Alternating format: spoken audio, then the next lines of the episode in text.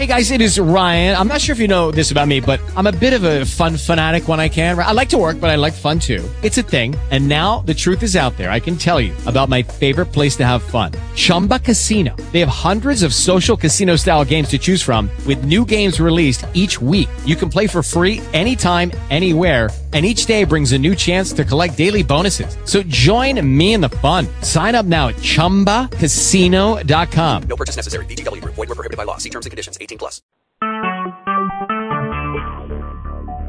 Talk shoes. Recorded live. Well, hello to everybody who's listening to this. This is Derek Logue with Tom Madison.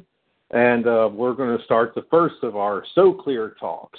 Um, for those who don't know, SoClear was a was an organization that Tom and I had worked together on years ago. Well, actually, Tom created it. He just sort of brought me on board.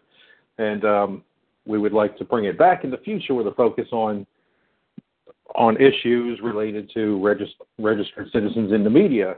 And we thought that we would attempt something a little new here, so we're going to start uh, these these little discussions. And Tom and I have a pretty good topic to discuss. Him and I do a lot of talking behind the scenes. Um, he's one of my favorite people to talk to. And so um, there was an idea that I, that just kind of popped in my mind. I mean, actually, it's been in my mind for a very long time, and we and Tom and I have had quite a few discussions on this. And that is our topic for this first SoClear talk today. And the topic would be, is entitled, um, The Comparison Between the Victim Industry and Organized Religion. Now, before we get started, you know, I have to put a little a little disclaimer on here, just so that way people can get riled up. No, I'm not going to be bashing anybody's religion. We're not going to be trying to proselytize you and turn you into atheists. As a matter of fact, I'm not an atheist. I'm still a Catholic, just not a very good practicing one. Um, Tom, of course, you know, you're he's an atheist. He, he's proud to admit that one. Isn't that right, Tom?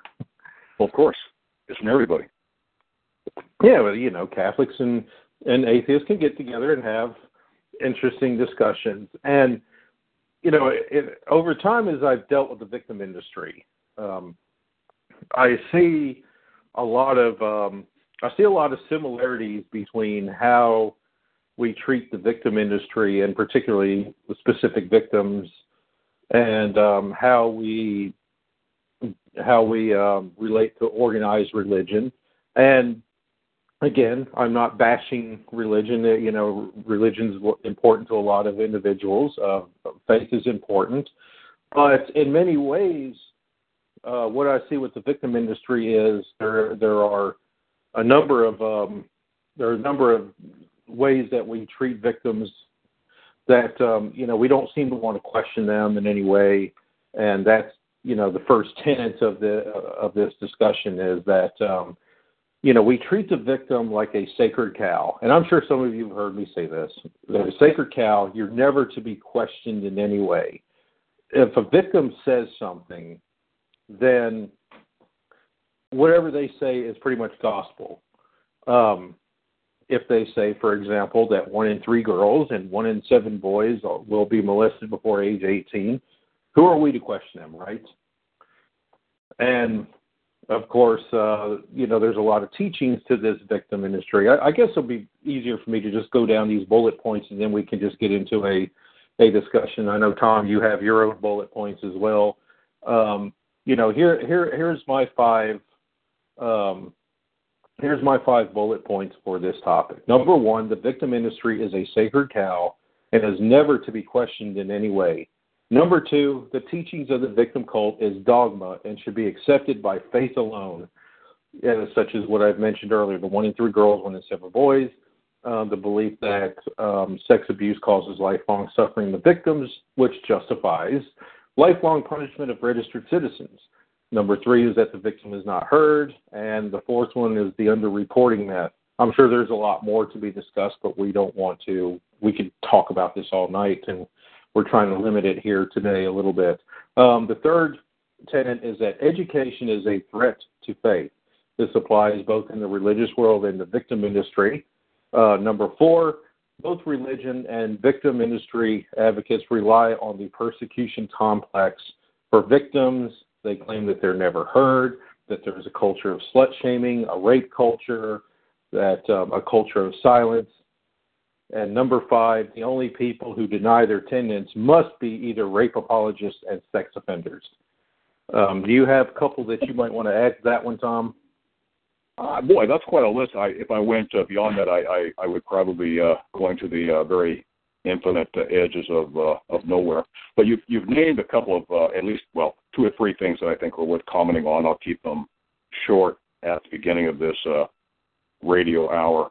Uh, but you you mentioned something interesting, and I, I before the phone call that we're on today, I had uh, been thinking about you know this topic, the victim industry as a uh, as a kind of a religion, and I, I think that's probably it does have some similarities with that. I, I think number one, the victim industry is a is part of a a, a profit industry in the sense that uh, it, it profits in either direct funding by government in some cases of uh, victims' rights groups around the country, or whether they're doing a particular function, such as the Parents for Megan's Law out in uh, Suffolk County, New York, where they have a contract to do address verification of sex offenders living in that county, or whether the victim industry is uh, the likes of a Books Foundation uh, of uh, South Florida, where the Books family, uh, essentially Ron Book and his uh, adult daughter, Laura Lauren, who is running for the state senate in that state,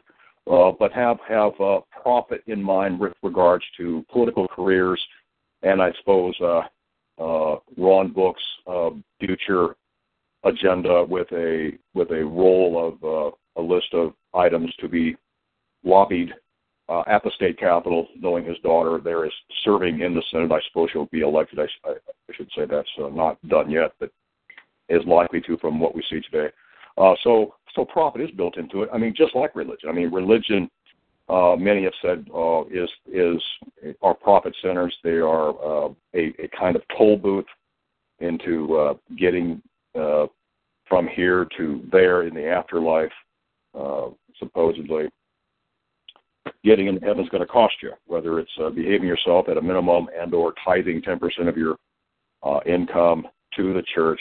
It's a form of toll keeping or gatekeeping, however you want to look at it, but that, that toll boothing, as I call it, toll boothing, requiring a charge to get somewhere is is, is the profit incentive um, in religion. That's how churches get bigger. That's how the Catholic Church is so big. It's been doing that for centuries, but so have other churches. All churches need funding. All organizations need funding, so I guess you could call it that in a broad way. Uh, there are nonprofit churches as well as uh, what I would what I would term profit churches. Yes, all churches are nonprofit as they are organized under the I R S codes, but but really, if you look at what, what benefits go to the church, the church property, the church corporation, they're definitely uh, what, what at least from a distance you'd call profit. So, yes, the victims industry, uh, like you said, Derek, is is like a religion, and it profits, that it it it is a information gatekeeping in terms of what is defined, what's acceptable, what's not, and also functions as a kind of toll boothing Of, of where monies flow into it, and those uh, monies keep uh, the politics of the persecution of sex offenders alive and and helps fund itself. Well, you know, organized religion, there's a lot of good churches out there. So that, you know, we're not knocking, um, you know, we're not knocking those who do good works. Um, there's certainly a number of them out there. There's a lot of very good charities, and there and there's some good victim industry advocates out there who, you know, who also, um, you know, who also do a lot of good work, and you know, and even with you know, even with Lauren Book's Foundation, despite what she might, despite the lies that she's put out there about me personally, um, I feel like that at least some of the work that they do is really good. Nobody's arguing that. You know, education and prevention of sexual abuse is a bad thing. I mean, you know, I'm not, I'm certainly not saying that. Neither are you, Tom. Those are good, noble, you know, lofty goals. Um, the problem that I have with Lauren Book, and Lauren Book epitomizes the everything that's wrong with the victim industry, is she's using her background to, it's sort of like a shield. You know, if if you question her on anything, And of course, she's, you know, in addition to being a victim industry advocate, we all know by now that Lauren Book is running for state senate in Florida. And if you question her on, you know, anything, politicians tend to get questioned on everything. Obviously, you know, they're they're they're heavily scrutinized people. We love to watch a politician fall, but in the case of Lauren Book, nobody's hitting her with the hard hitting questions. So back in March, um, I was in this article from the Broward New Times uh, where I had mentioned that Lauren Book had taken fifty thousand dollars from GEO Group, which of course is the private prison industry. And there's a lot of controversy with GEO, a lot of mismanaged prisons, including a couple of juvenile facilities, one in Texas and one in, in Mississippi, where there had been rampant physical and sexual abuse going on in these facilities. And under normal circumstances, an individual would question whether it's wise for a, you know, for a charity to take money from such controversial organizations, especially if you're stamping out sexual abuse. And Um, and, you know, the reason why I'm bringing this up is because um, a person forwarded an email to me recently that he had contacted um, Miz Book and her foundation about this, um, you know, about this, this, this news that she had, you know, had, that she had uh, collected this fifty thousand dollars from, from GEO Group, or sixty-five thousand dollars if you count the, um, that they collected an extra fifteen thousand dollars from Geo Health, which is a subsidiary of Geo Group. So it's all come from the same company. Um, but, you know, their their response is, their response was essentially, well, consider the source. You know, um, you know, Derek Logue, he's a sex offender, so, you know, he must be a, he must be a liar. Um, we don't know anything about these allegations. And that's pretty much what they wrote. And then, of course, they they, they accuse the media of, of ranting of, of uh, writing from a slanted perspective as well. So, right. Well, it seems like the victim industry uh, does follow kind of a generalized template uh, of religion, where especially the Christian religion, uh, going back to when um, Jesus was uh, doing his uh, uh, proselytizing back in that time to uh, sell ideas of peace, love, of uh, of equality in society of that time. And he was a political activist, and uh, he certainly did stir up the politics in Rome at the time, uh, so much so that uh, he was punished for it. And Jesus might be the, the all-time victim, victimized by politics, and was was murdered for it. He was uh, he became a, a, a sacralized victim. He went into sainthood, uh, if you want to call it that, or he became a uh, a, a victim uh, representation of, uh, for the poor. He became an icon. And in a lot of the same ways uh, with the sex offender industry, the, sex, the you know, sex offending in society today, whether you have sex uh, sex abuse victims, it's as if, in a way, that they have been also sacralized, that is to made sacred, Uh, in the sense of uh, this uh, this era we live in of where uh, victims somehow, uh, they start out being victims, but the media will carry them to the heights of a sainthood, so that, uh, like in the case of uh, Lauren Book and other victims of uh, sex abuse in the past, there is this this this uh, sainthood that goes with it. It's, it's a prized position in society, uh, and it's almost almost as if to want to be attained, because when you are a victim and you've been you've arrived at sainthood of some sort, you have a status now as a person victimized, and because uh, maybe uh, of that of that status, you can now make excuses for your lack of progress in life, whether you did not go into business and uh, you know succeed in that way, or get a, get a better education, or Uh, not succeed at other pursuits in life. We can always fall back on your sainthood. Your sainthood as a victim gives you an excuse that uh, I didn't get to my goals because uh, I was I was held.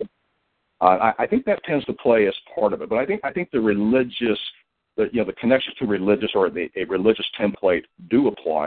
And I think the fact that in this country, I think victims have been raised to that level of uh, of, a, of a saint of a sort. It seems.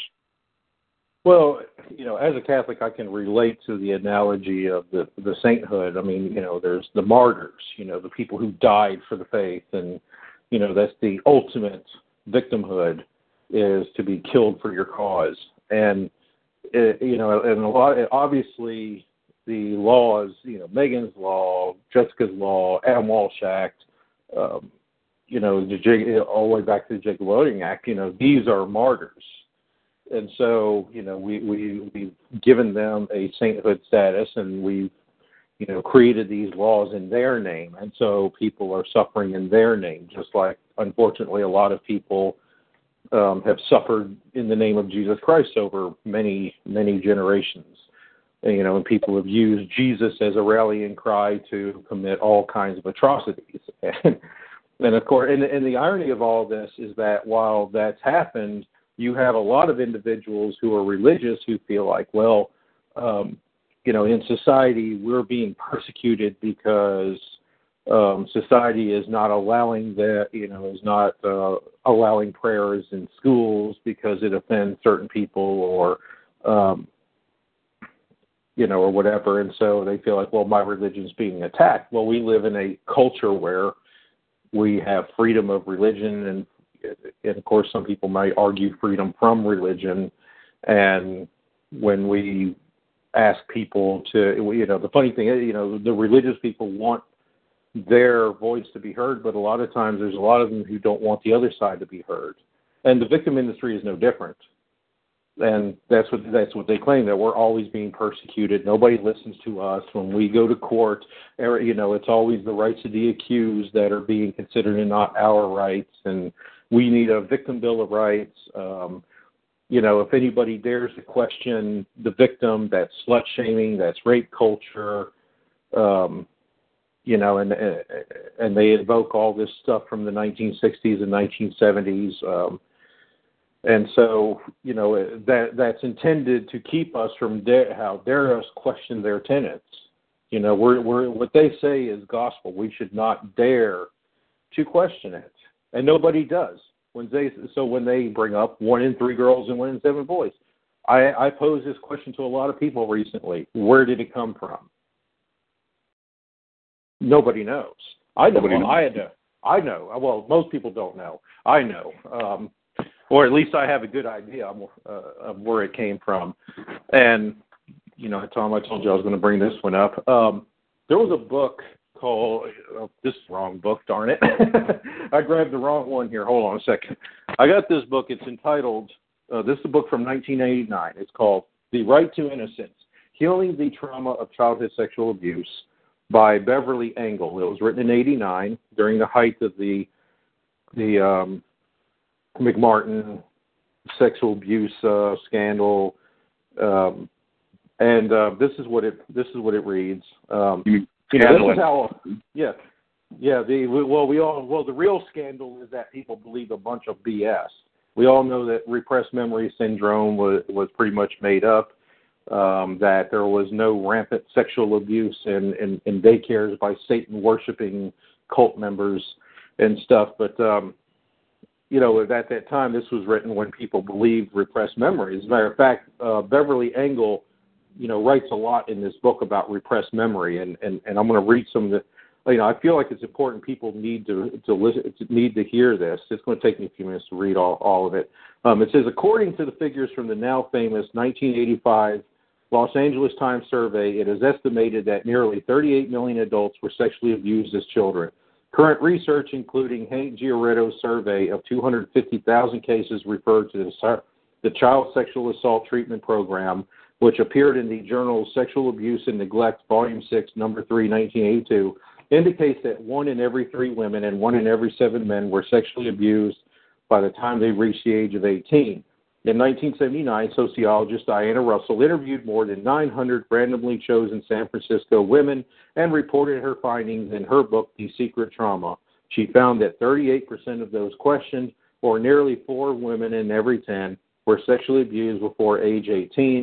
In the Time survey, twenty-two percent of those questioned, twenty-seven percent of the women and sixteen percent of the men had said they had been sexually abused as children. Um, blah, blah, blah. I, I, I want to fast forward a little bit. It mentions the um, McMartin case, um, this is what they what they also this is what she taught also. If you had ever had any reason to suspect you may have been sexually abused, even if you have no explicit memory of it, the chances are very high that you were. Sexual childhood sexual abuse is such an overwhelming, damaging, and humiliating assault on a child's mind, soul, and body that he or she cannot ex- escape emotional damage. The abuse invades every facet of one's sexuality, one's ability to be successful, one's ability to trust others, physical health, self-esteem, relationships to others.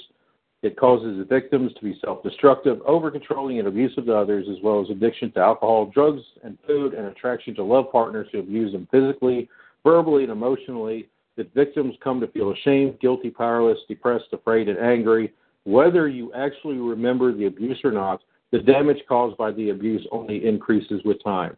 Now, this was all written in nineteen eighty-nine, and here we are um, almost thirty years later, and we still believe everything that that book has pretty much said. You know, same, the same statistics, the one in three girls, one in seven boys, it's yeah, still there. It changed a little bit, though, and I, I did some research before the uh, phone call today uh, in that of, of this, you know, this uh, ongoing myth about uh, the the endless victimhood of uh, or the victim status or pain or what am I what I'm trying to say here is, is suffering of sex abuse victims. And there's a book that came out uh, called The Trauma Myth. I think it came out in two thousand five, uh, written by Susan Clancy, who, if I tried to boil it all down, basically makes the point that uh, that act, actual sexual abuse of children is actually, uh, from a child standpoint, according to her, is that they, there really isn't, uh, most of it isn't really about uh, being victimized. Or as seen by the child, they're not being victimized. They're curious about what the adult is doing.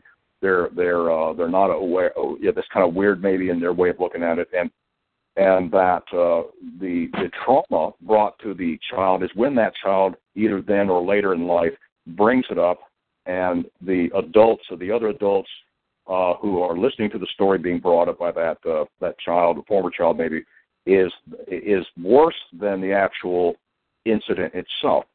So uh, the adults reacting to the abuse is where the children begin to suffer, because now they realize, oh, that's something I should have been Uh, greatly shamed about. I should have been greatly, uh, you know, feeling uh, terrible about it, and uh, and then and then feel some kind of impact from it beyond the act itself. The psychological in, uh, impact given to them by the parents or the other adults listening to the story of, of that abuse specifically is what she was basically getting to. And, and of course, that uh, that doesn't didn't fly doesn't fly in today's uh, general world of uh, of support for the victim industry, but at least she wrote the book. She wrote it with uh, the idea that uh, that the the persecution of sex offenders today in a very broad way uh, is overdone, that uh, the calling of every single victim of sex abuse, even the word victim itself, is, is inappropriate, since the child at the time doesn't recognize it themselves as being victim, that in many cases, uh, according to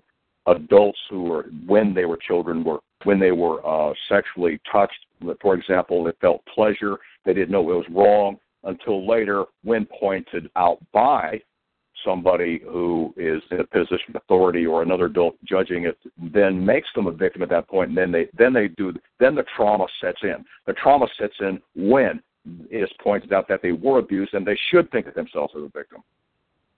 Right, and you know what? Um, since you mentioned Susan Clancy, Susan Clancy, of course, that that um, that book is a really good book, and it um, you know, but at the same time, um, individuals downplayed what she wrote as rape apologist, um, sex offender apologist, and she's not alone. Judith Levine had written a book a couple of years prior called Harmful to Minors, The Perils of Protecting Children from Sex, in two thousand two, in which she suggested liberalization of age of consent laws of the U S um, to discuss the fact that my, that some minors, at least, I mean, you know, the older they get, the more sexual we become.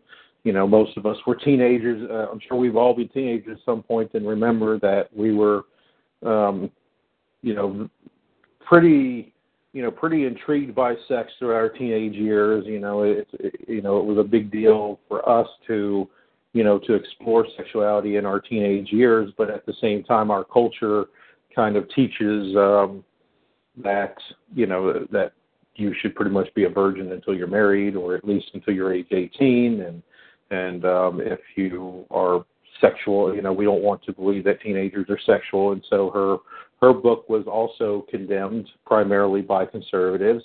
And, of course, there was the study, the the Rind, the Rind study from nineteen eighty-eight that had the audacity to suggest that all that not all sexual sexual contact between adults and minors caused irreparable harm to everybody that's done it.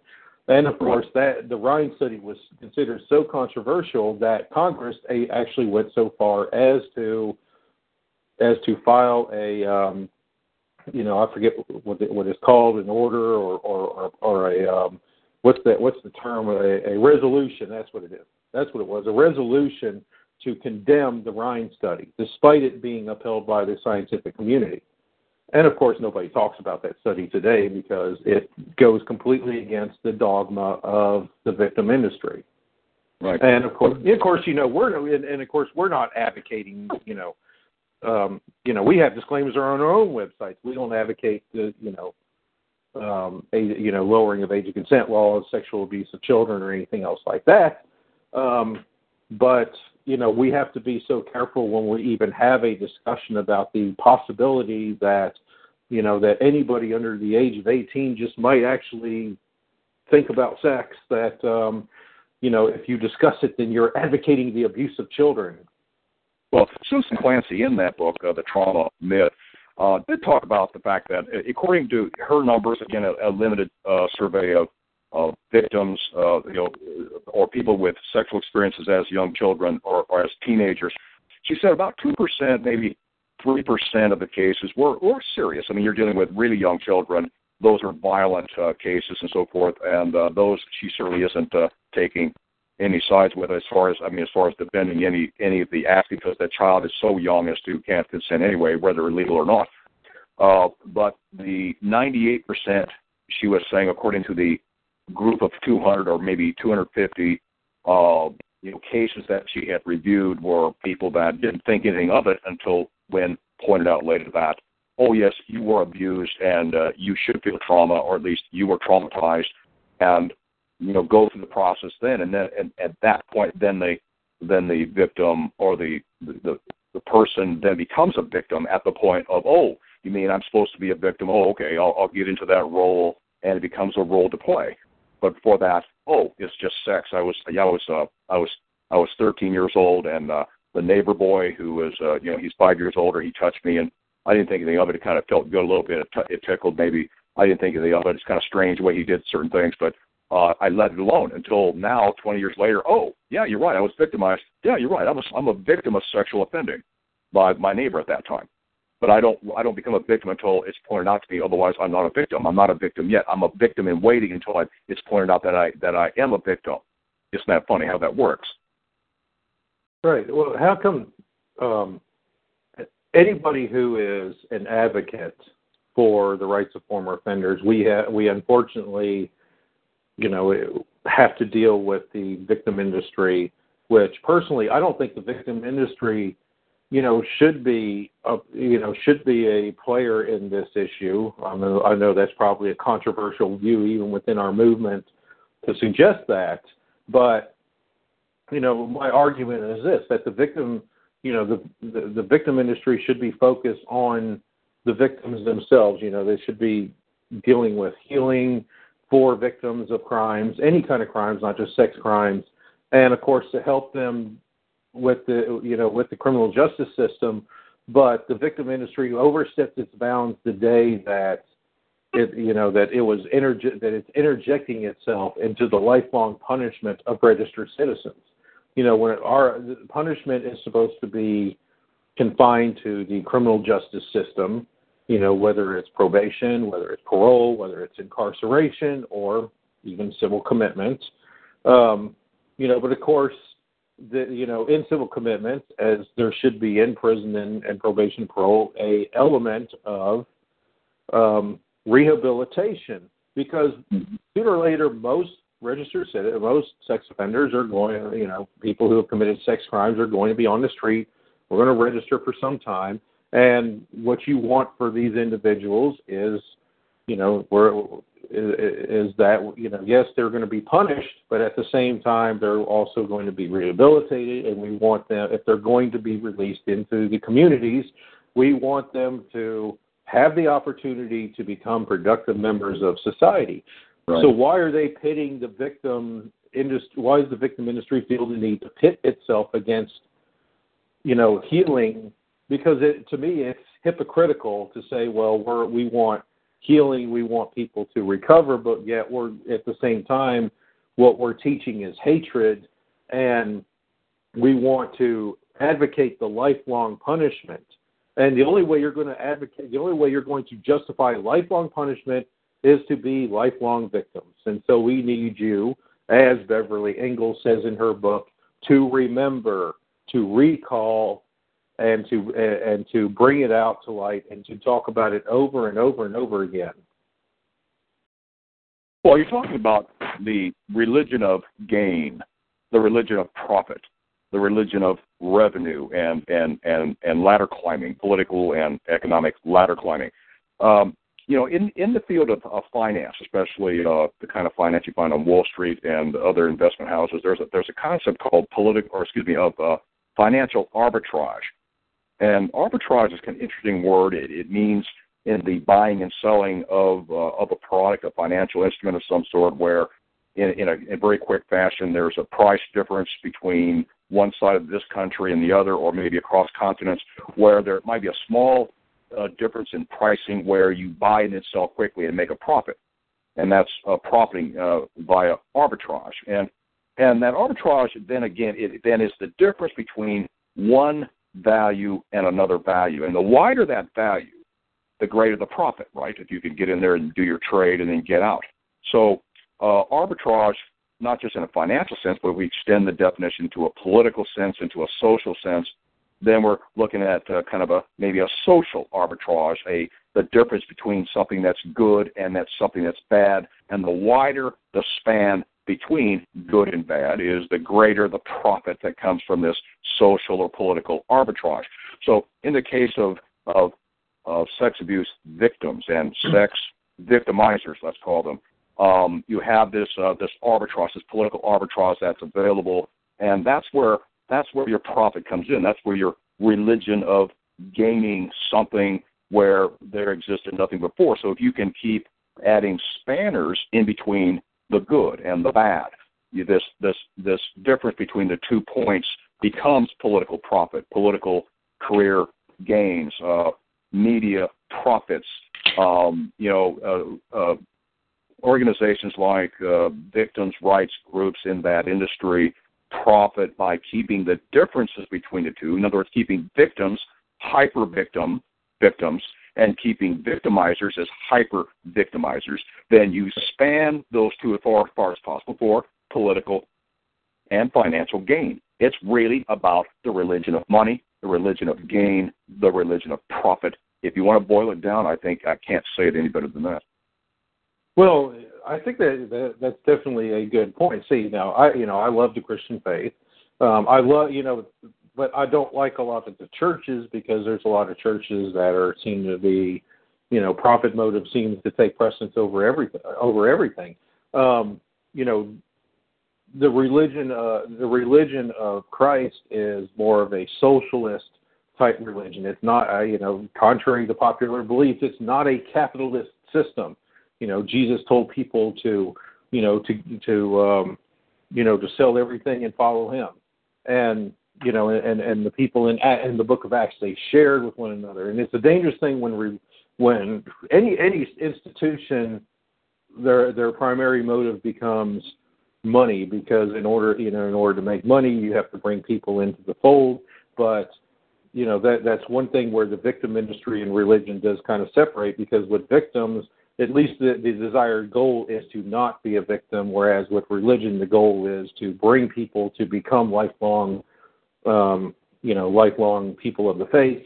And um, you know, unfortunately, with the money, when the money came into the equation, now the victim industry has incentive to not to, you know, to make people not victims anymore, but incentive to keep people and bring more victims in.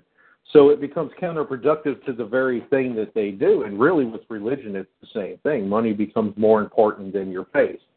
You know, and, and I've been in churches. I, I was in a group home for, for um, you know, in a church home when I first got out of prison, and we did a lot of fundraising, and it reached the point where it became a competition, and, you know, the people there judged your faith on your amount of faith in God on how much money you were bringing into the church. And I wasn't bringing in that much. And we're not talking about large amounts of money here. I'm talking about you're going out in the street corner selling candy. Now, wrap your mind around the head of, a, of me being forced to do that for a living for a year. And, um, you know, and I come back with twenty dollars a day, and somebody might come back with fifty dollars. Well, I'm holier than now. You know, I'm, it's, you know, it, it just kind of cheapened the entire experience of, um, you know, uh, of the faith. It did. It made me question my faith when they started talking like that. And of course I just, you know, now, um, you know, now I don't really go to church that much anymore. And there's a lot of good meaning. There's a good, a lot of good people in churches. You know, some of my, you know, I met some really good people over the years, but sometimes they're misinformed, and um, they tend to downplay our suffering because unfortunately the religion, the organized religion, they have this tendency to teach that, um, you know, your financial security is also, and they felt the same way. My, my financial security is also, a, you know, a, um, you know, a, a litmus test for my faith. So um, I should be, you know, I should be doing something else. This isn't my calling because it's not making money. Well, one of the questions that may we should probably ask ourselves is how is it that the victim industry can exist at all anyway? I mean, how is it that, with respect to the term I used before, this concept of arbitrage, in other words, the profiting between two price points in some um, a diagram of some sort where uh, you have, ex, you know, the extreme good, the extreme bad, the, the, the extreme this, the extreme that.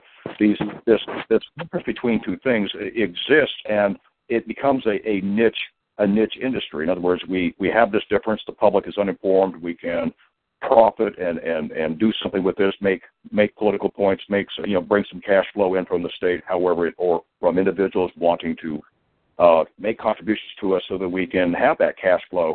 And uh, I think the reason, of course, and this will be this is no surprise to anybody when, when I say it, is that the the uh, the news media today, the country, allows for these uh, these niche industries to exist, or that is, these industries that exist because because there's a gap between what's informed opinion and what's not informed opinion, and that that that forms up that arbitrage between these two price points, these two difference differences in opinion that allows for a niche to exist, and that boils down, as I said, to a a a media that doesn't spell out a full story, that doesn't cover both sides of the story. Most media today, I think it, it, most people would agree, is a is a media uh, news uh, telling where you have uh, uh, you know you omit information that's critical to a full understanding of the story.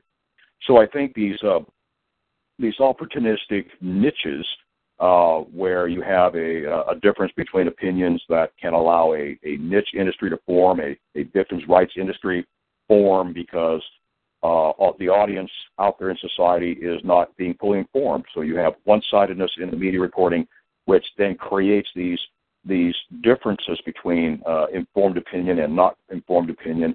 That creates profit. That creates political opportunities as far as our legislators go. And, uh, and of course, media itself profits from the, the created arbitrage between telling a full story and then greatly omitting it, on the other hand. That's what forms the victims' rights industry, are the uh, are, uh, sad to say, a one-sided media that uh, doesn't give us that full story. Right.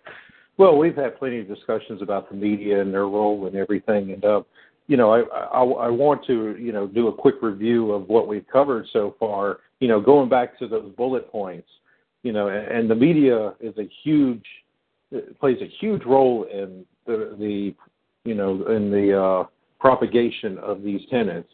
The victim is a sacred cow and is never to be questioned in any way. The teachings of the victim ministry is dogma and should be accepted by faith alone. Religion and victim cults both rely on the persecution complex. Victims claim they've never heard, they're never heard.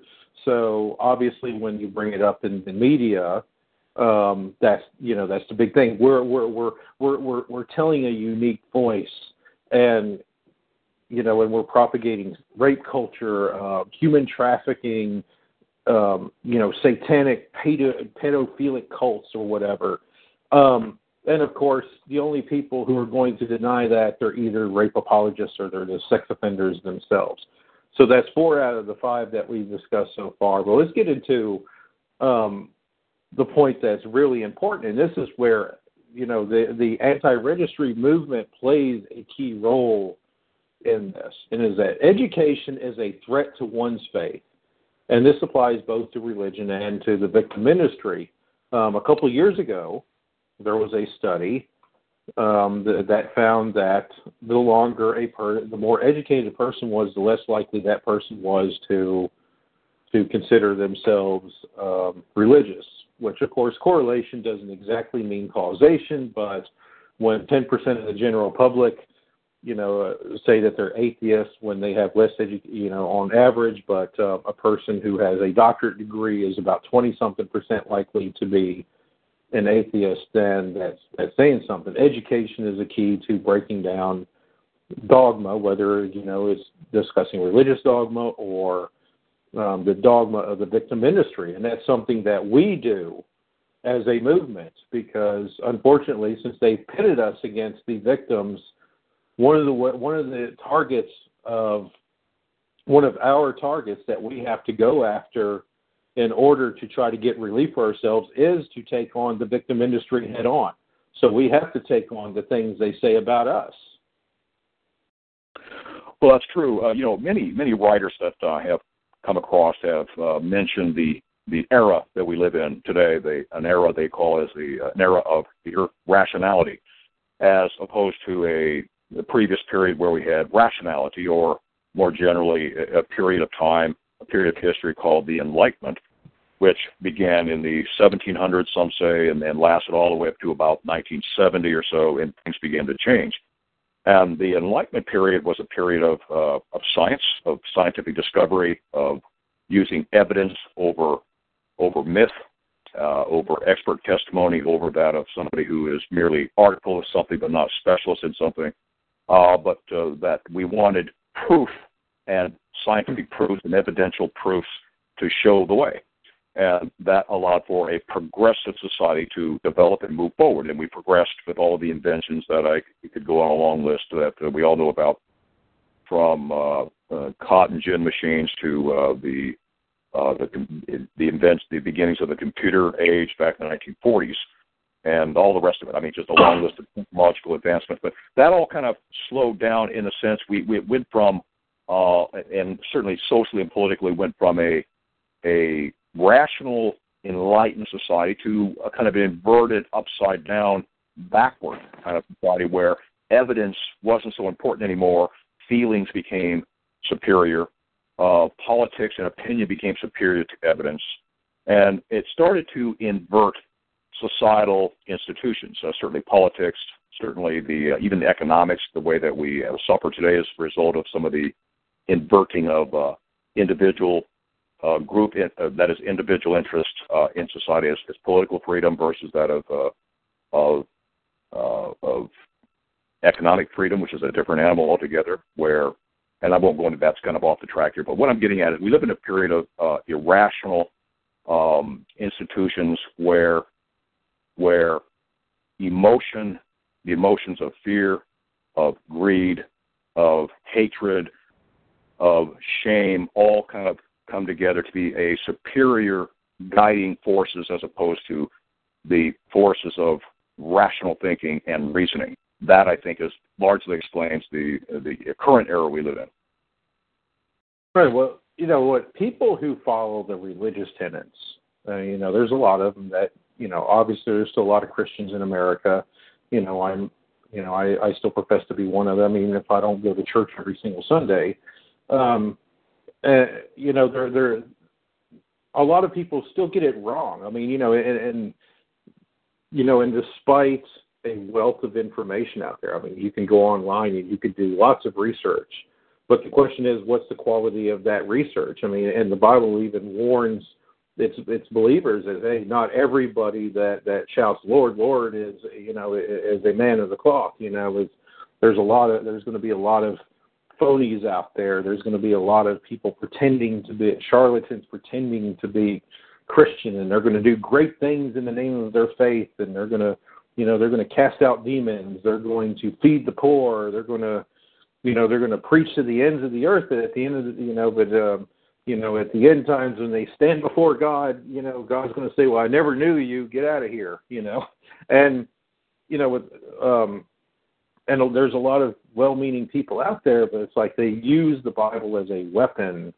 against other people, and that's probably the that's probably one of the worst examples of blasphemy that you can do, is to use your faith as a tool to go after people. And the victim ministry does exactly that. I'm a victim, and I should go after all these people. Um, Lauren Book should come after me, and Laura Ahern should come after me because I am an evil, wicked sex offender, and they're these poor, angelic victims, and everything I say is garbage, and uh, nobody should ever listen to what I have to say. I should have no voice uh, because all I want to do is abolish the registry so I can go out more and molest more kids. And and so, um, you know, I'm the devil in their eyes. You know, yeah, but and, and, and, the question is, though, Gary, is, is as far as asking of them, you know, the old, uh, you know, qui bono, you know, what's in it for them? What? Why are they so de- uh, protective of the of that nest egg, that institutional nest egg of uh, victims' rights profiteering? And of course, that's exactly what it is. It's uh, it's defending cash flow. It's defending a place in society of feeling good about yourself because you can. Uh, Uh, supposedly protect victims by demonizing and persecuting former offenders like they do, and, and make a profit at it at the same time to have an income. It's all about uh, looking at the money flow and where it all goes and, and where it all comes from. And uh, as we all know, and those of us in the sex offender repeal law movement is the, the repeal the sex offender registry law movement, sorry, is the uh, idea that these laws have uh, gone overboard and that they exist to Uh, cause us pain, and our pain ends up being their profit. And the sooner we come around to that, realizing that's what's really happening, it's a, it's an it's a it's a uh, socio-economic political proposition that allows them to profit off our pain. That's the bottom line. That's why that's why they attack you, Derek, because they're protecting their cash flow. Yeah, well, this is you know this isn't just me. I mean, that's just an example, but um, obviously most of us have dealt with this as well. Tom, you, or anybody in our movement has gone on to one of these websites and posted in a comment forum somewhere. And of course, what's the first thing people tend to say? Well, if you if the, you know you must be a sex offender yourself. And not, and you know, obvious. Well, you know, when I do it, obviously I'm a sex offender, but you know, registered citizen. Not sex offender, you know, former offender, though I know we all use various, you know, terms. But, um, you know, obviously not everybody in our movement who is a voice in this movement is on the registry. We have we have wives, we have mothers, we have brothers and sisters, um, friends, um, you know, lobbyists and, and attorneys and, and researchers and, um, you know, and even members of the media who recognize that we are saying something contrary, but what we are saying is the truth. We are bringing education to a much-needed topic that, you know, up till now, which you know, which was just whatever things that the victim industry has always wanted to say, we they just accept it. But now they're being challenged. They're not. They're not uncomfortable. They're not used to it. So all they can do, because they don't even know where their own studies came from, so all they can do is, is, is attack the messenger. Oh, Derek, he, he's a sex offender, so don't listen to him. You know, and that's the best they could. That's the best Lauren Book could do. She couldn't say, well, this is what the study. Here's the here's the, here's the actual studies. When we say three point five percent recidivism rate, we can point to a study that says it. They can't do that. When has the victim industry ever put a study and say, look, this is the, this is the, the original source of our study. This is where one in three girls and one in seven boys comes from. Not a damn one of them could say that. Not one. Well, you know, this reminds me of the uh, the perversion of our language today. And, you know, many, many in the past have talked about uh, nineteen eighty-four, you know, George Orwell's uh, uh, novel. Uh, dealing with a dystopian society of the future. This was written back in nineteen forty-eight, but looking ahead as to some of the possibilities that uh, that might exist in society in the future. And one of the terms of, of one of the many terms that come out of this book and used to, today to to talk about and discuss the, the society we live in now is is a term called newspeak.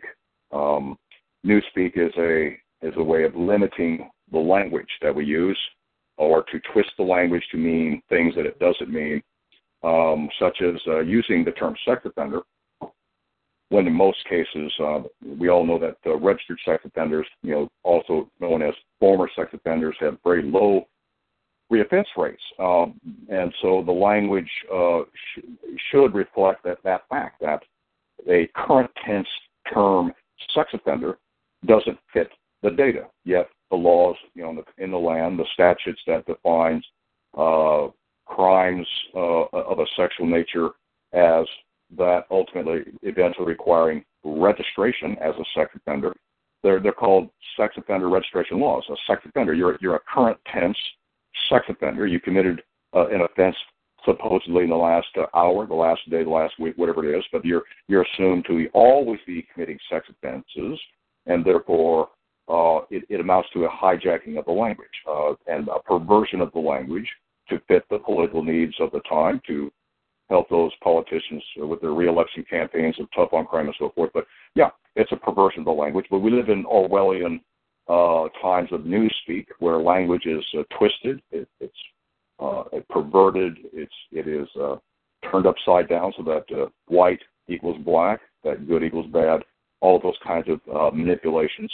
That's the time we live in, because we don't live in a in that rational society. I would argue that these things be torn down, that we get back to a rational society.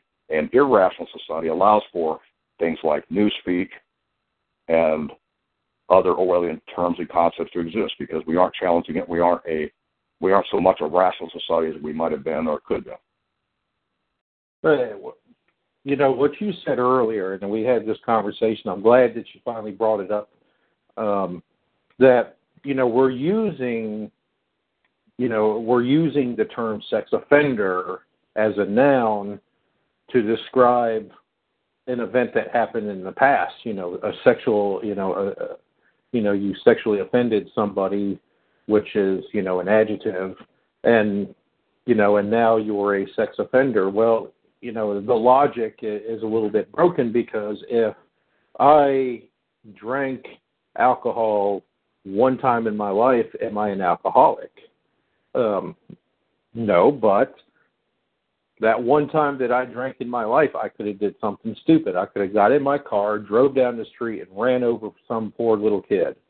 And for the rest of my life, of course, I will, you know, I, I would never touch another drop again. I don't have a problem with alcohol, but I made a dumb decision. There's a lot of individuals who are the equivalent of that of that scenario I just described, only instead of drinking and running over a kid, they committed some sort of a sex offense. They got a little too hot and heavy with their, you know, with a girl they dated, and, and it, it crossed a line that shouldn't have been crossed, or, you know, um, an individual who went through a messy divorce and ended up kissing an underage girl. Um, right. You know, right. And, and stuff. I mean, you know, those are, those are terror, you know, those are crimes, you know, not on the same level as a molester who molested one hundred, one hundred kids, you know, who who did it over a period of forty years, and, you know, and who spends the rest of his life in prison, but that but they're both looked at the exact same way by our society. The, the problem with public policy today on the problem of sex offending is that we've, and, and of course, the, the especially involving the people who are accused and are convicted of committing sex Uh, abuse, is the fact that we use, we've ended up with policies that focus on the noun sex offender instead of the verb sex offending. In the one case, the noun is the person, the former sex offender who in previous times committed or is convicted of a sex offense, uh, and, and and yet that's that's water, you know, downstream of where we are today. It's already happened, and where our policies are focused on that noun, that is downstream from where we are, where we stand today in time. And what what we fail to do is look at the verb sex offending, which is a verb and a word that lives upstream. In other words, time yet to come. We don't focus on that. And if we did focus on that, instead of the noun sex offender and the persecution of the former sex offender, we would focus on that verb, sex offending, and with that verb, we'd have policies that match the verb to solve the problem of the verb sex offending, which would be education and information and expert testimony that and expert guidance and so forth that would direct public policy to get back onto the, the process and the verb, the action verb, sex offending, instead of the static noun of yesterday, the sex offender. Right. Uh, you know, as we wind down this conversation, because the hour's almost up here, um, you know, I want, you know, uh, you know, I want one more time just to make sure that we haven't law, that we haven't offended some people or anything.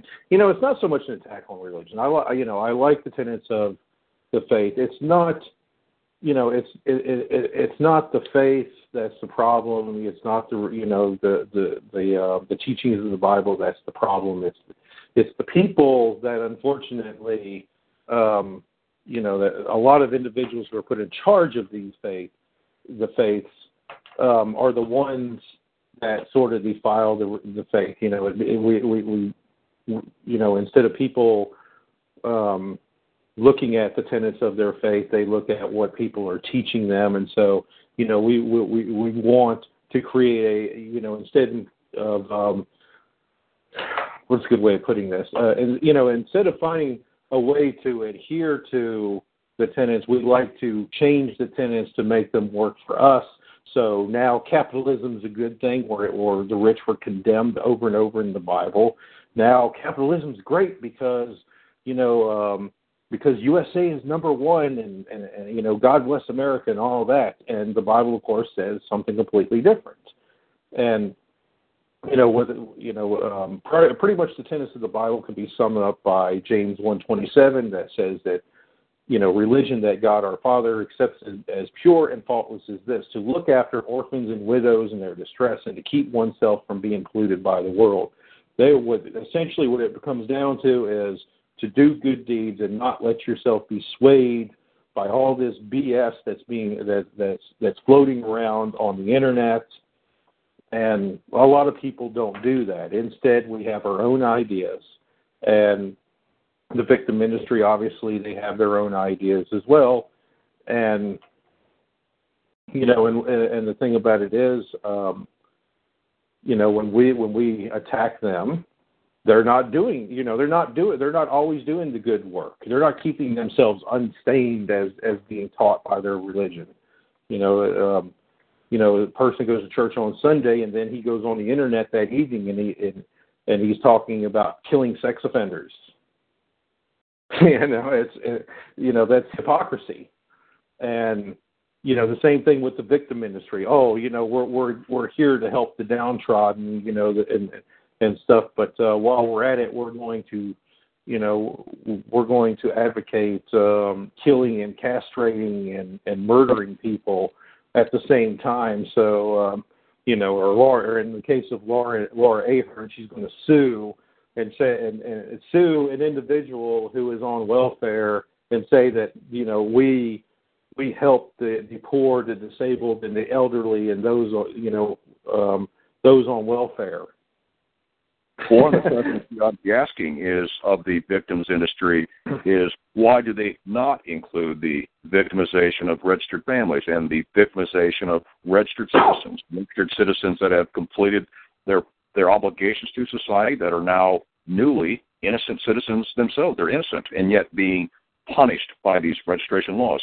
Why are they not taking up the the victims of these registration laws? I don't understand that, although I do know the answer. It, it's an interesting question to pose and to discuss maybe, Derek, on, a, on another program, why the victim industry ignores victims of these registration laws? Well, um, that's a good question. Uh, Parents for Megan's Law, of course. They really they recently changed their na- name, by the way, to Crime Victim Center Incorporated. Now, I assume that by incorporated now they're just basically foregoing the, you know, the um, the farce of being a not-for-profit corporation, because let's face it, they're in it for the money. We all know it. Um, you know, but the thing about it, yeah, you know, the collateral consequences of, of a person, you know, of a person's sex crime, that includes the families. The families, if they choose to stick with the, um, you know, the, the registrant, then um, they also suffer alongside of them. So um, a person who gets assaulted because of his status on the registry, or a family member um, gets assaulted, or their kid gets bullied at school, Parents for Megan's Law is not going to do any, anything to help these people at all. You know, it's only some victims matter. It's just like the whole Black Lives Matter movement. I I know you're a supporter of them. I kind of laugh at them. And, but one of the things that, you know, that people point out, which, of course, you know, to me is also, you know, an example of the hypocrisy of the Black Lives Matter movement that they need to address, is that, yes, it's, it's focused on, you know, police brutality as it relates to the black community, but, um, you know, w- what about all the black-on-black crime that's being committed, and the culture it, that, that promotes this stuff? Why aren't they, you know, why aren't they addressing that? When people bring it up, of course, a lot of times they're not bringing it up with the noblest of intentions either. So, um, you know, when they do, when they do it, they're doing it mostly to ma- to mock the message rather than rather than doing it out of the welfare of the black community. You know, they're just well, basically doing it for Black Lives Matter um, movement. Is Black Lives Matter is the Is, is not simply the things that you mentioned. Those are good points that you, do, you did mention. I appreciate that.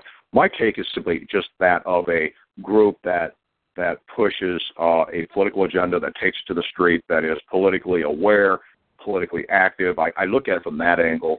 Yeah. The questions you raise are good ones, and I really I tend to push those aside as to not answer them, because I'm looking at it from a tactical and a strategic angle of politics and applied politics in the street.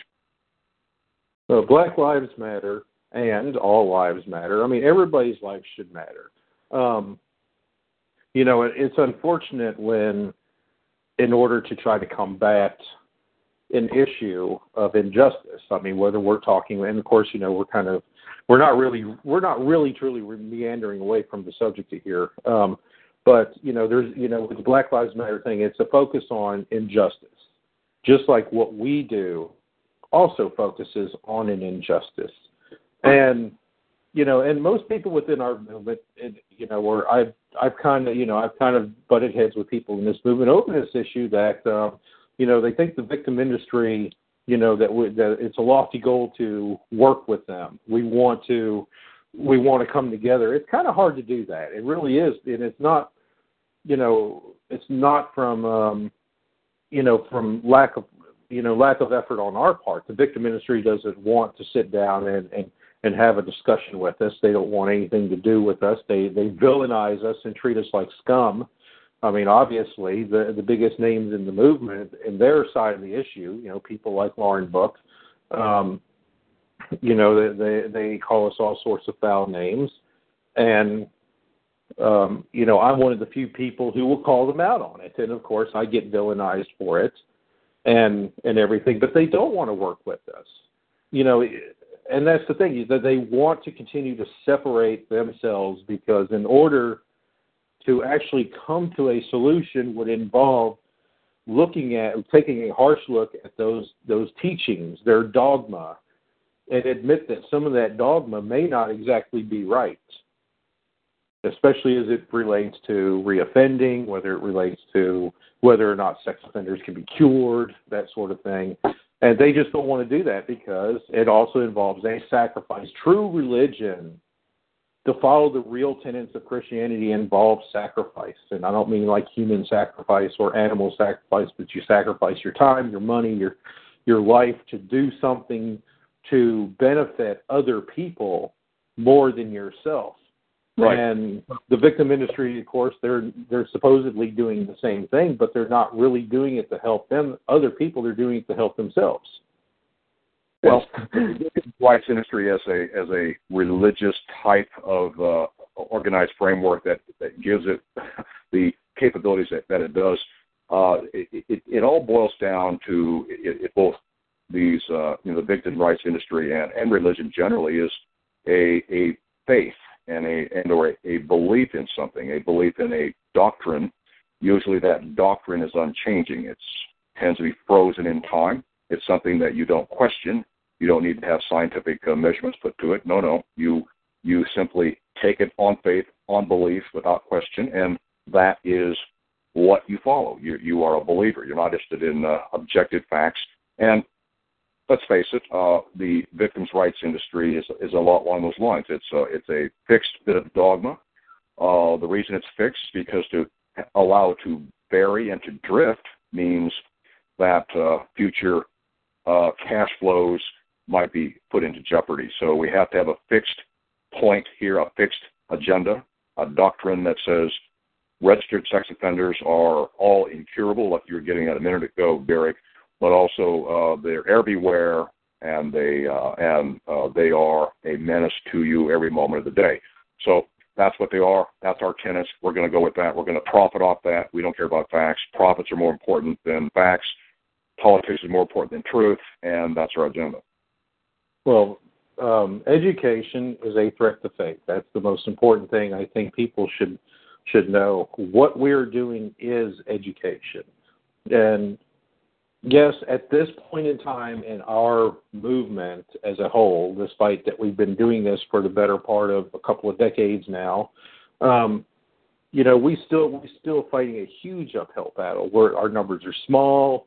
Um, our, you know, people are afraid to speak out, and people are afraid to say the things that need to be said, and that, you know, my message is too harsh.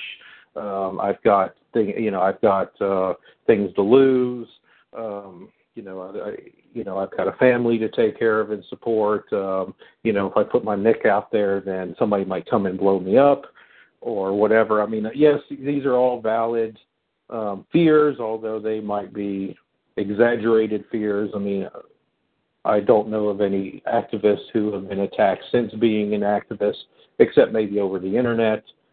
Um, But, you know, it's not going to, you know, these things don't change on their own. I mean, you know, you, if you look at the history of religion, um, you know, the, the entire Christian faith got shook up when, you know, when one man took, you know, took nineteen complaints and nailed it to, you know, nailed it to the front door of a church. And, of course, it changed the entire history of, of the church, you know, for better or for worse. And we're kind of at that point now. We, we've done the equivalent of nailing the nineteen tenants to the door of the church. You know, the question is, um, you know, how, you know, how willing are we to take this, you know, uh, you know, to, re, to, um, the question you know, is, how, how willing are we, yeah, to, to accept this message. Oh, sorry about that. The, the, sorry, question go ahead. Is, the question is, will they hang Galileo, right? Galileo says, uh, we live in a, uh, Uh, an earth-centric universe. Uh, religion at that time, going back to the fourteenth century, maybe fifteenth century, said, no, no, uh, the the earth is, the, excuse me, the earth is the center of the universe. Uh, Galileo says, no, it's a heliocentric universe. Um, he was uh, persecuted for it. Uh, I think he came close to being hanged for it. I, I think he survived, if I'm, if I'm, if I'm not mistaken. Uh, but it's it's like that. You know, we're we're going up against the uh, The, the powerful authoritarian church of the fourteen hundreds. Uh, there's there's the uh, centuries-old dogma that sex offenders can't be cured. They're everywhere. They're a menace to everybody. That's the that's the doctrine. That's the dogma. And you're a heretic if you go against that. And because, Derek, you and I and others in the movement, our movement, have gone against it, then we, the heretics, uh, are are needing to be hung, I suppose, from their viewpoint, to be uh, sacrificed in the, their, their heresy against uh, the established doctrine that's been proven true. Our faith has said so for ages and ages. That's where we're, that's where we're at. We're going to go with that, and uh, don't stand in our way. Right. Um, You know, I was trying to find this article from, I, I think, I, I believe it was on SoCin, where somebody had discussed, um, you know, the difference between the heliocentric and the, you know, where, where the Earth was the center of the universe and, and, you know, the sun was the center of the solar system, and they showed the two different charts to show how much different it is. Obviously, you can envision the solar system, you know, the sun and the now eight planets that revolve around the sun with their with their neat little circles, whereas with in the old um, you know Earth-centric view, um, you know you have the Earth and you have the the the um, you know the planets going through doing these very elaborate um, you know circles around the Earth, you know, and, and to try to explain it. And so you know instead of these nice circles, you know, you had like these, these almost flower-type patterns where, you know, because obviously Mercury and Venus and Jupiter and Mars and all the other planets are not in the same places every single night and and everything. And it, and it was a very complex way of trying to explain things. And that's sort of, I think that's sort of where we're at with the, with the um, you know, with, with the whole issue of sexual abuse because because this entire discussion, well, not our discussion, but the entire discussion about sexual abuse is from a victim-centric standpoint. And so now you have these very complex patterns. And we're trying to explain it without actually studying registered citizens. Right. And what holds a lot of those tenets together, along with the other establishments' uh, viewpoints, is, uh, of course, this thing bantied about all the time. It seems like the uh, concept of political correctness, and that to be politically correct is to be what you just said, is to be uh, victim-centric. Uh, victims are uh, sacred, and uh, when you're a victim, it gives you a, a, a heightened status in society because you have uh, been taken advantage of. Uh, you're the new victim. We celebrate victims today. They're the new uh, big headline story, and that's what, uh, you know, that, that I think that's what uh element is what, uh, sad to say, guides a lot of our politics today. Is is is the uh, is the fact that people are, are victimized, and that there needs to be uh, a great uh, celebration of, of those persons because they didn't achieve their full potential. They were robbed of their full potential. That kind of thinking, as if uh, being sexually abused at the age of fifteen by having, uh, let's say, intercourse with your twenty-year-old boyfriend. Okay, yes, it's it's against the law, but still, were, were you damaged so much so that you couldn't have gone to college or pursued a career of some sort? Did it hold you back? No, it shouldn't have, and I don't I don't think it does hold people back, but it seems to be that the doctrine says that it does. You're damaged for life, and uh, I think that is the reason it does, quote-unquote, seemingly damage a person for life, if that were true, is to support the profits of the victims industry. Right, well, I would love to, you know, to delve into this topic again at a future time. I mean, you know, it's a lot. You know, we took off on we took on a pretty big topic, actually. You know, it was bigger than I realized because, um, you know, I, I made these little short bullet points, and I thought, well, maybe in half an hour we could probably breeze through this. But we've had a lot. You know, I think you and I over the years, uh, I, I brought this up, you know, quite a few times over the last couple of years or so, and I think we've had some very long discussions, and I think we're, you know, now as I look back on it, I think even after talking for a little bit over an hour, we're just scraping the iceberg. Oh, yeah. But, um, you know, but ultimately, what I want people to come away with from this conversation is, you know, it's not so much that we were to attack any one thing, it's that, you know, we're trying to get an understanding of how to deal with the victim industry and, you know, and, and the only way the only way I can truly describe the victim industry and how they operate is as a form of organized religion, you know, as, as a cult. Um, and I don't mean it in the worst possible way because, you know, not to me, in my opinion, religion is not completely a bad thing. Um, lots of good people are religious. Of course, there's lots of good people that are not religious. Um, you know, organized religion sometimes does good things. You know, I go to churches and, and you know, it, you know, at Christmas time and, you know, and have Christmas dinner or get a free meal, you know, when, you know, when the money doesn't go as far as you hope, or, you know, they have charities in town to help people get jobs or, or um, get their cars fixed or whatever, you know, and those are all good things, you know, and everything. And, of course, you know, people abuse religion as well. And there's a lot of good victim industry advocates, and there's a lot of bad ones as well. And, of course, when we say victim industry, we also recognize that just because somebody's a victim advocate that they're not going to make millions of dollars. Not everybody who runs a business is going to be successful as Walmart. So, you know, but that doesn't make it any less of an industry. A good, a good religion, in my way of judging it, would be one that, uh, above all, uh, pushes the idea that we're all equal under the law. We're all equal under, uh, if you if you believe in God, under under God's in God's universe. We're all equal, and we all have and should have equal opportunities and equal chances. Uh, but uh, many religions don't necessarily play that very strongly. It's more of an individual, uh, vertical, hierarchical stacking of material gain and, and, and career ladder climbing, as opposed to uh, equal citizens under the law in a political sense. We become economic animals and hierarchical animals at that, and, and getting away from the uh, ideas of equality on the law. So I, I think that is my definition, at least in part, of a of a good religion, in that it promotes that idea. Right, and um, and of course, you know, we we're you know, and we're by the same token, we're not saying that the victim industry is a bad thing, and you know, it has its place. But you know, personally, and I'm sure that some people, and you're free to disagree. It's a wonderful thing that the U S Constitution, you know, your freedom to your freedom of speech. You're free to disagree with me, and a lot of people probably will, even within this movement, but I feel personally that the victim industry doesn't really have a place in discussing sex offender laws, sex offender residency restrictions, because the because that has nothing to do with victims. You know, they're this, you know, that's the sex offender industry, not the victim industry, when you start talking about the registry. But that's just my opinion. I'm sure you, you know, Tom, I don't know how you feel about it, but, uh, you know, how you feel the, what the place, the victim industry's place in all this is, if they even have a place.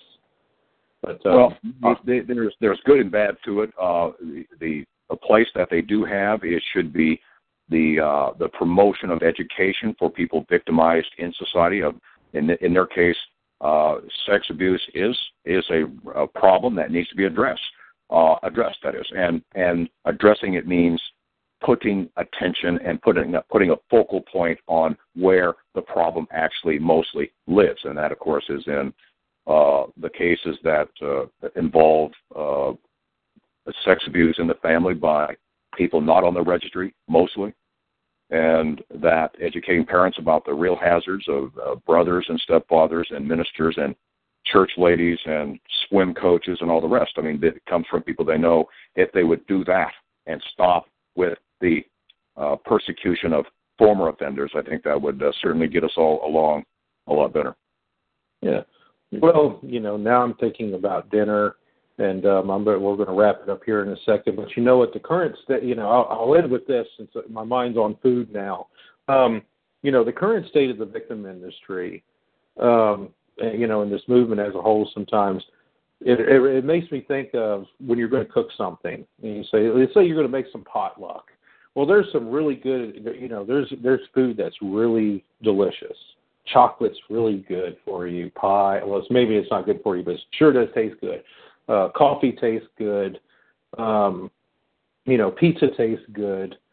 But, um, you know, if you threw everything that you like together in a pot and you boiled it together, you're going to come out with something that's probably not going to taste very good.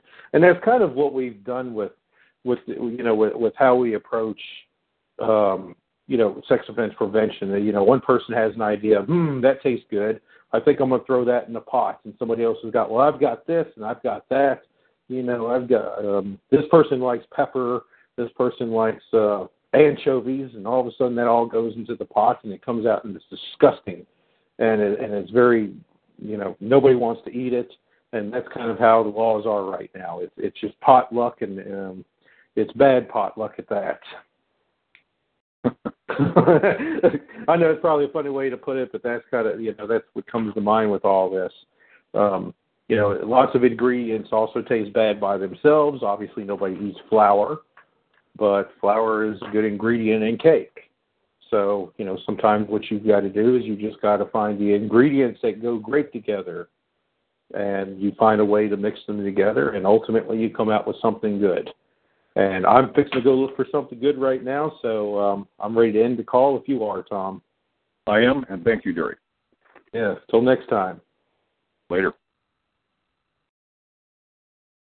With Lucky Land Slots, you can get lucky just about anywhere. Dearly beloved, we are gathered here today to... Has anyone seen the bride and groom? Sorry, sorry, we're here. We were getting lucky in the limo and we lost track of time.